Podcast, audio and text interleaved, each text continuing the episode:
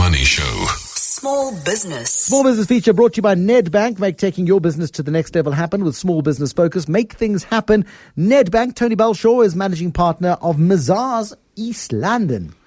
Evening. Nice to be on the show with you. Nice to see you. Last time we chatted, you were incredulous about the fact that the new BE codes were dropping triple BE as an important component.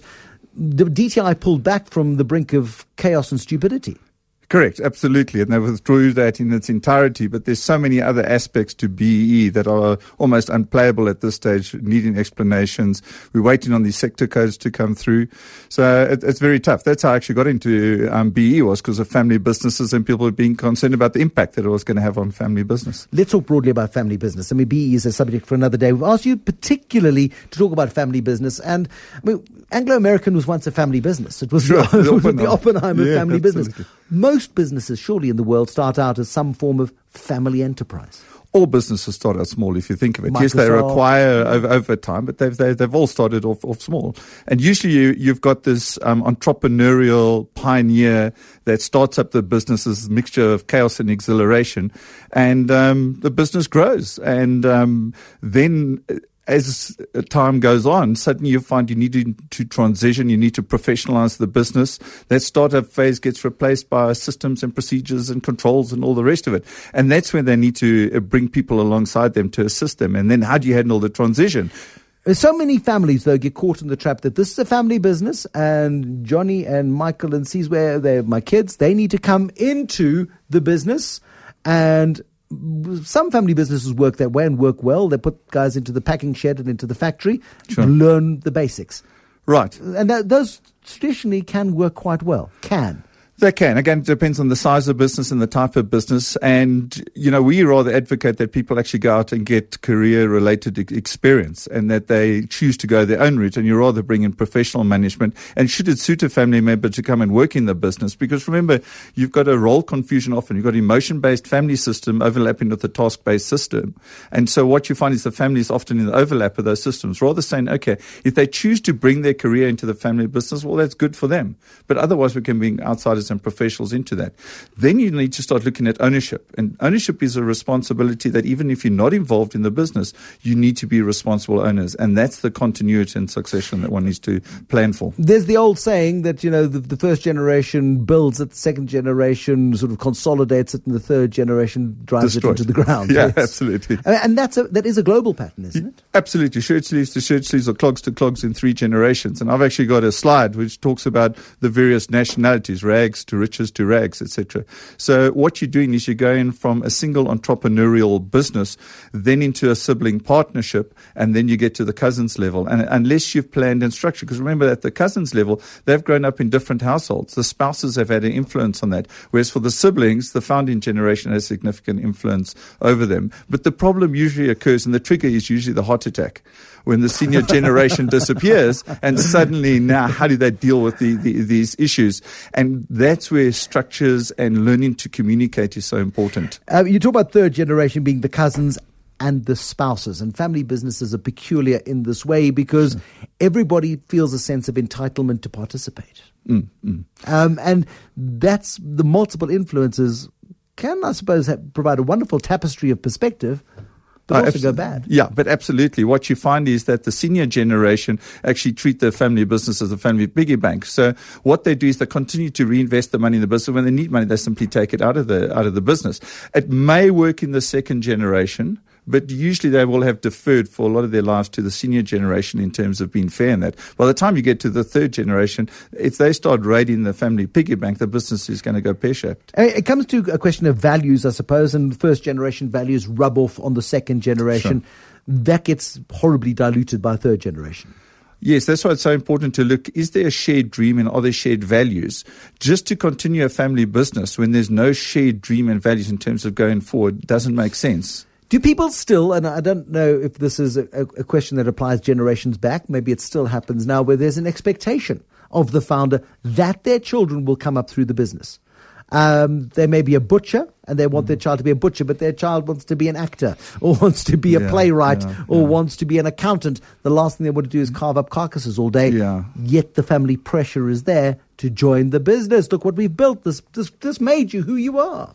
Yeah, it's this legacy that's been created and it's an opportunity for you to come in. But the family businesses really worked are those that have gone out, pursued their own lives and careers. Sometimes they've gone out and pursued medicine, for example. And we've got a listed company in South Africa now where the CEO is actually a, um, a, a medical doctor that is um, that came into the family business and he's actually done exceedingly well. You're not so, talking about Jonathan Louw at Adcock Ingram, not anybody because it's not, not, a family business, and he is left, and he was a medical doctor. Okay, I'm, I'm yeah. thinking. I'm thinking. Uh, but you know, this whole thing of primogeniture, the, the notion of the eldest male sibling taking over.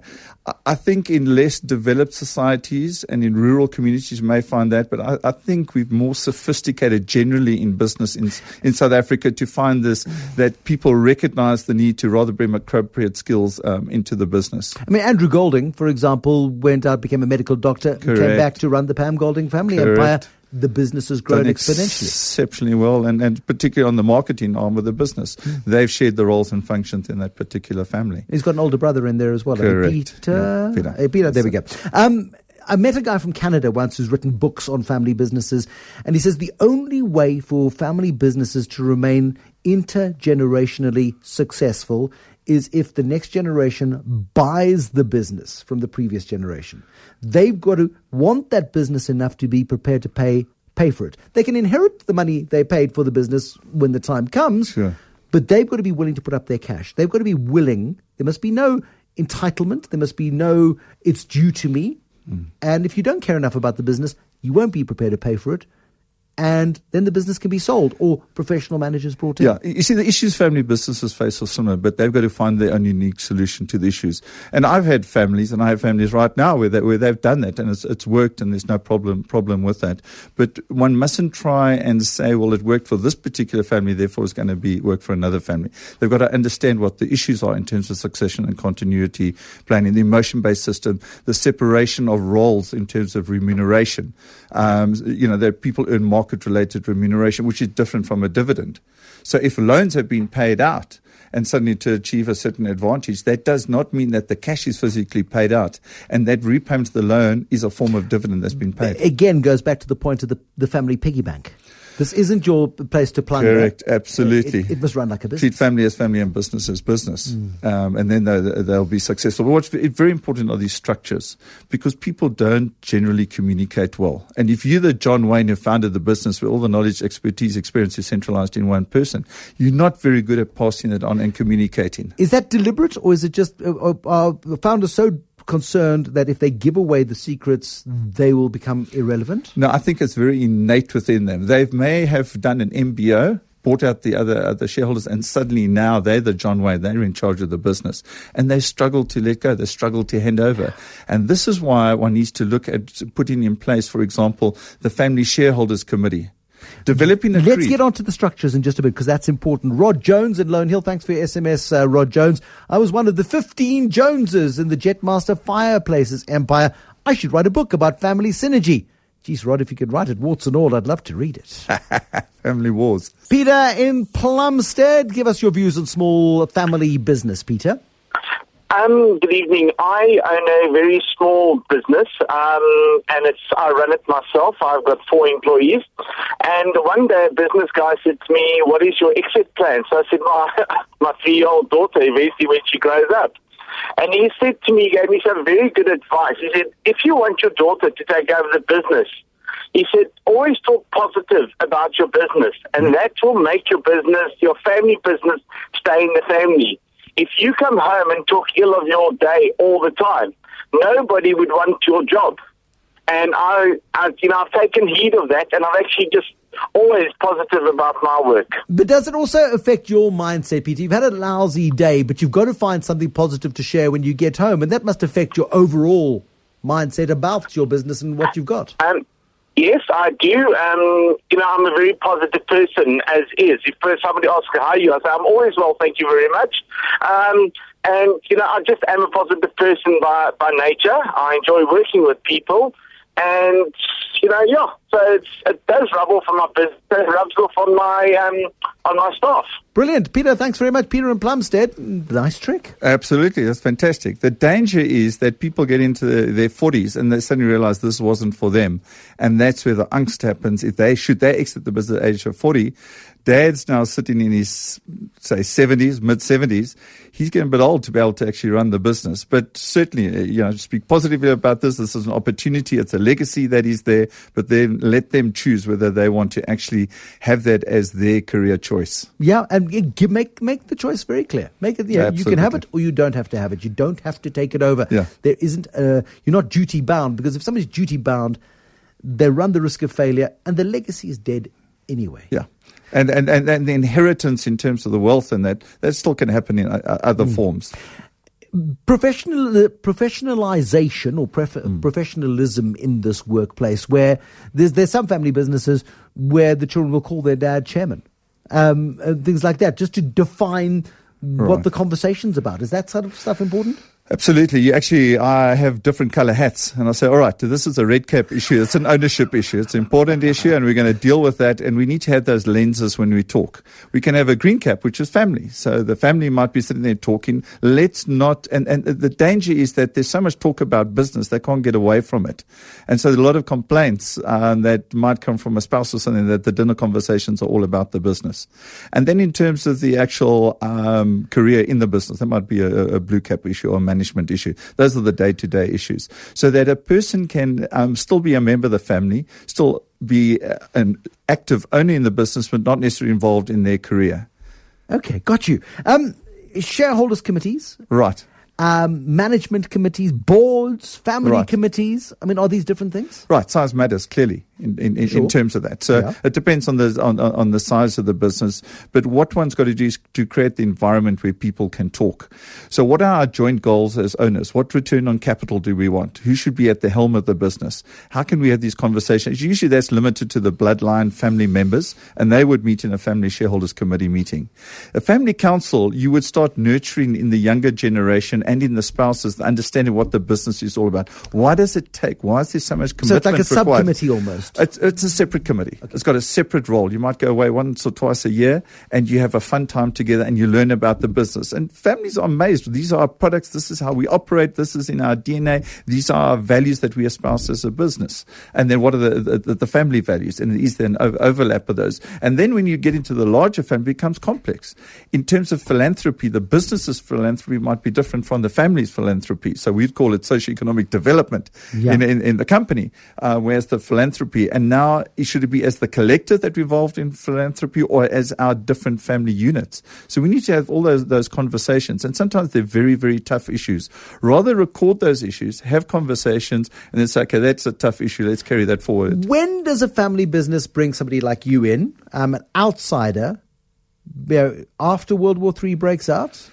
When World War III is imminent, or on day two of the first child's involvement in the family business. Uh, uh because it, I tell you what, the normies, the normies, uh, you know, the missiles are flying and, and that's happening. Let's get this character Belcher in. And then what you find is they actually triangulate through you in terms of dealing with each other on uh, rather you than the direct see issue. the best side of people. Uh, amazing things that you see. But optimally, and I've worked with families, so they said, listen, these kids are 12, 13 um, and I've got some that have been working for 20 years now. You know, they're, they're, sitting in their 30s, but they remember the time when they were real youngsters actually sitting there and being introduced. And you make it a fun thing and you show some of the films and, and that type of thing and they see some of the products, you start hearing the stories, the conversations happening.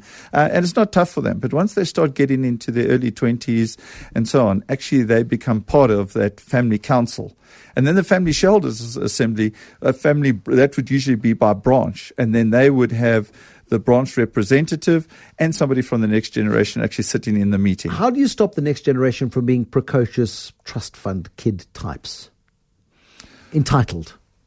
I think it's by teaching values from when they, they, they're very young so that they actually learn from the pocket money days and all the rest of it that this isn't just a family piggy bank that you know and, and managing the wealth and a lot of very wealthy families have got that right in terms of managing managing the wealth the danger is that that people see the capital And what you find is family money is patient money, as I said earlier. Yeah. The, the senior generation being frugal, they've continued to reinvest in the business to grow the business. The danger is that you use pay to achieve emotional aims. So rather differentiate and say we're going to pay market related salaries. These are the dividends that are being paid. Let them understand what a dividend is. Mm. non-family members who come into family businesses, that's got to be blimmin' hard because you're the tough. Mm. outsider, and suddenly we need your help. You're the professional. We need an MD. Come in, Correct. Yeah. and you don't know who upset who around the, uh, the, the Christmas tree when there were six. Yeah, and that you can also be in the firing range as well. So these people need to have strong egos, and they need to know exactly who they are, and they need to be able to to put up with the the family dynamics, understand what the family values are. So when I work with a family, we often develop a family creed. These are values we wish to continue for the foreseeable uh, future with this being a family business. Then what are our structures that we're actually going to put in place and the rules that we're going to play by? And when it's articulated in a document like that, then you review that every two to three years. You get the next generation involved in actually developing that. Is it worth it? Is family business worth it? It's hard work. It sounds It's- like days of our lives and uh, Egoli imagine the- and uh, generations rolled into one. Yeah, but that tremendous sense of commitment, the family names that, that, that that's at stake here, the reputation that, that is there, the opportunity. If the next generation has to go and start that business on their own, all that startup energy and effort, whereas this business has got a momentum. So let's rather deal with these issues um, in a proactive manner, and it's going to take time. And it's quite interesting. What about those that are at university? How Yeah. do you bring them in? Tony Balshaw, managing partner of Mazars East London, a specialist, as you can hear, an impassioned specialist on family business, countless issues. And yeah, your family business may be going through the trials and tribulations, but also the joys, of course, of creating something great. Ackermans, it's a family business. It's not Sure. Ackermans the shop, it was a family business, um, but Pick n Pay. I mean, there's some great South African family businesses. Huge.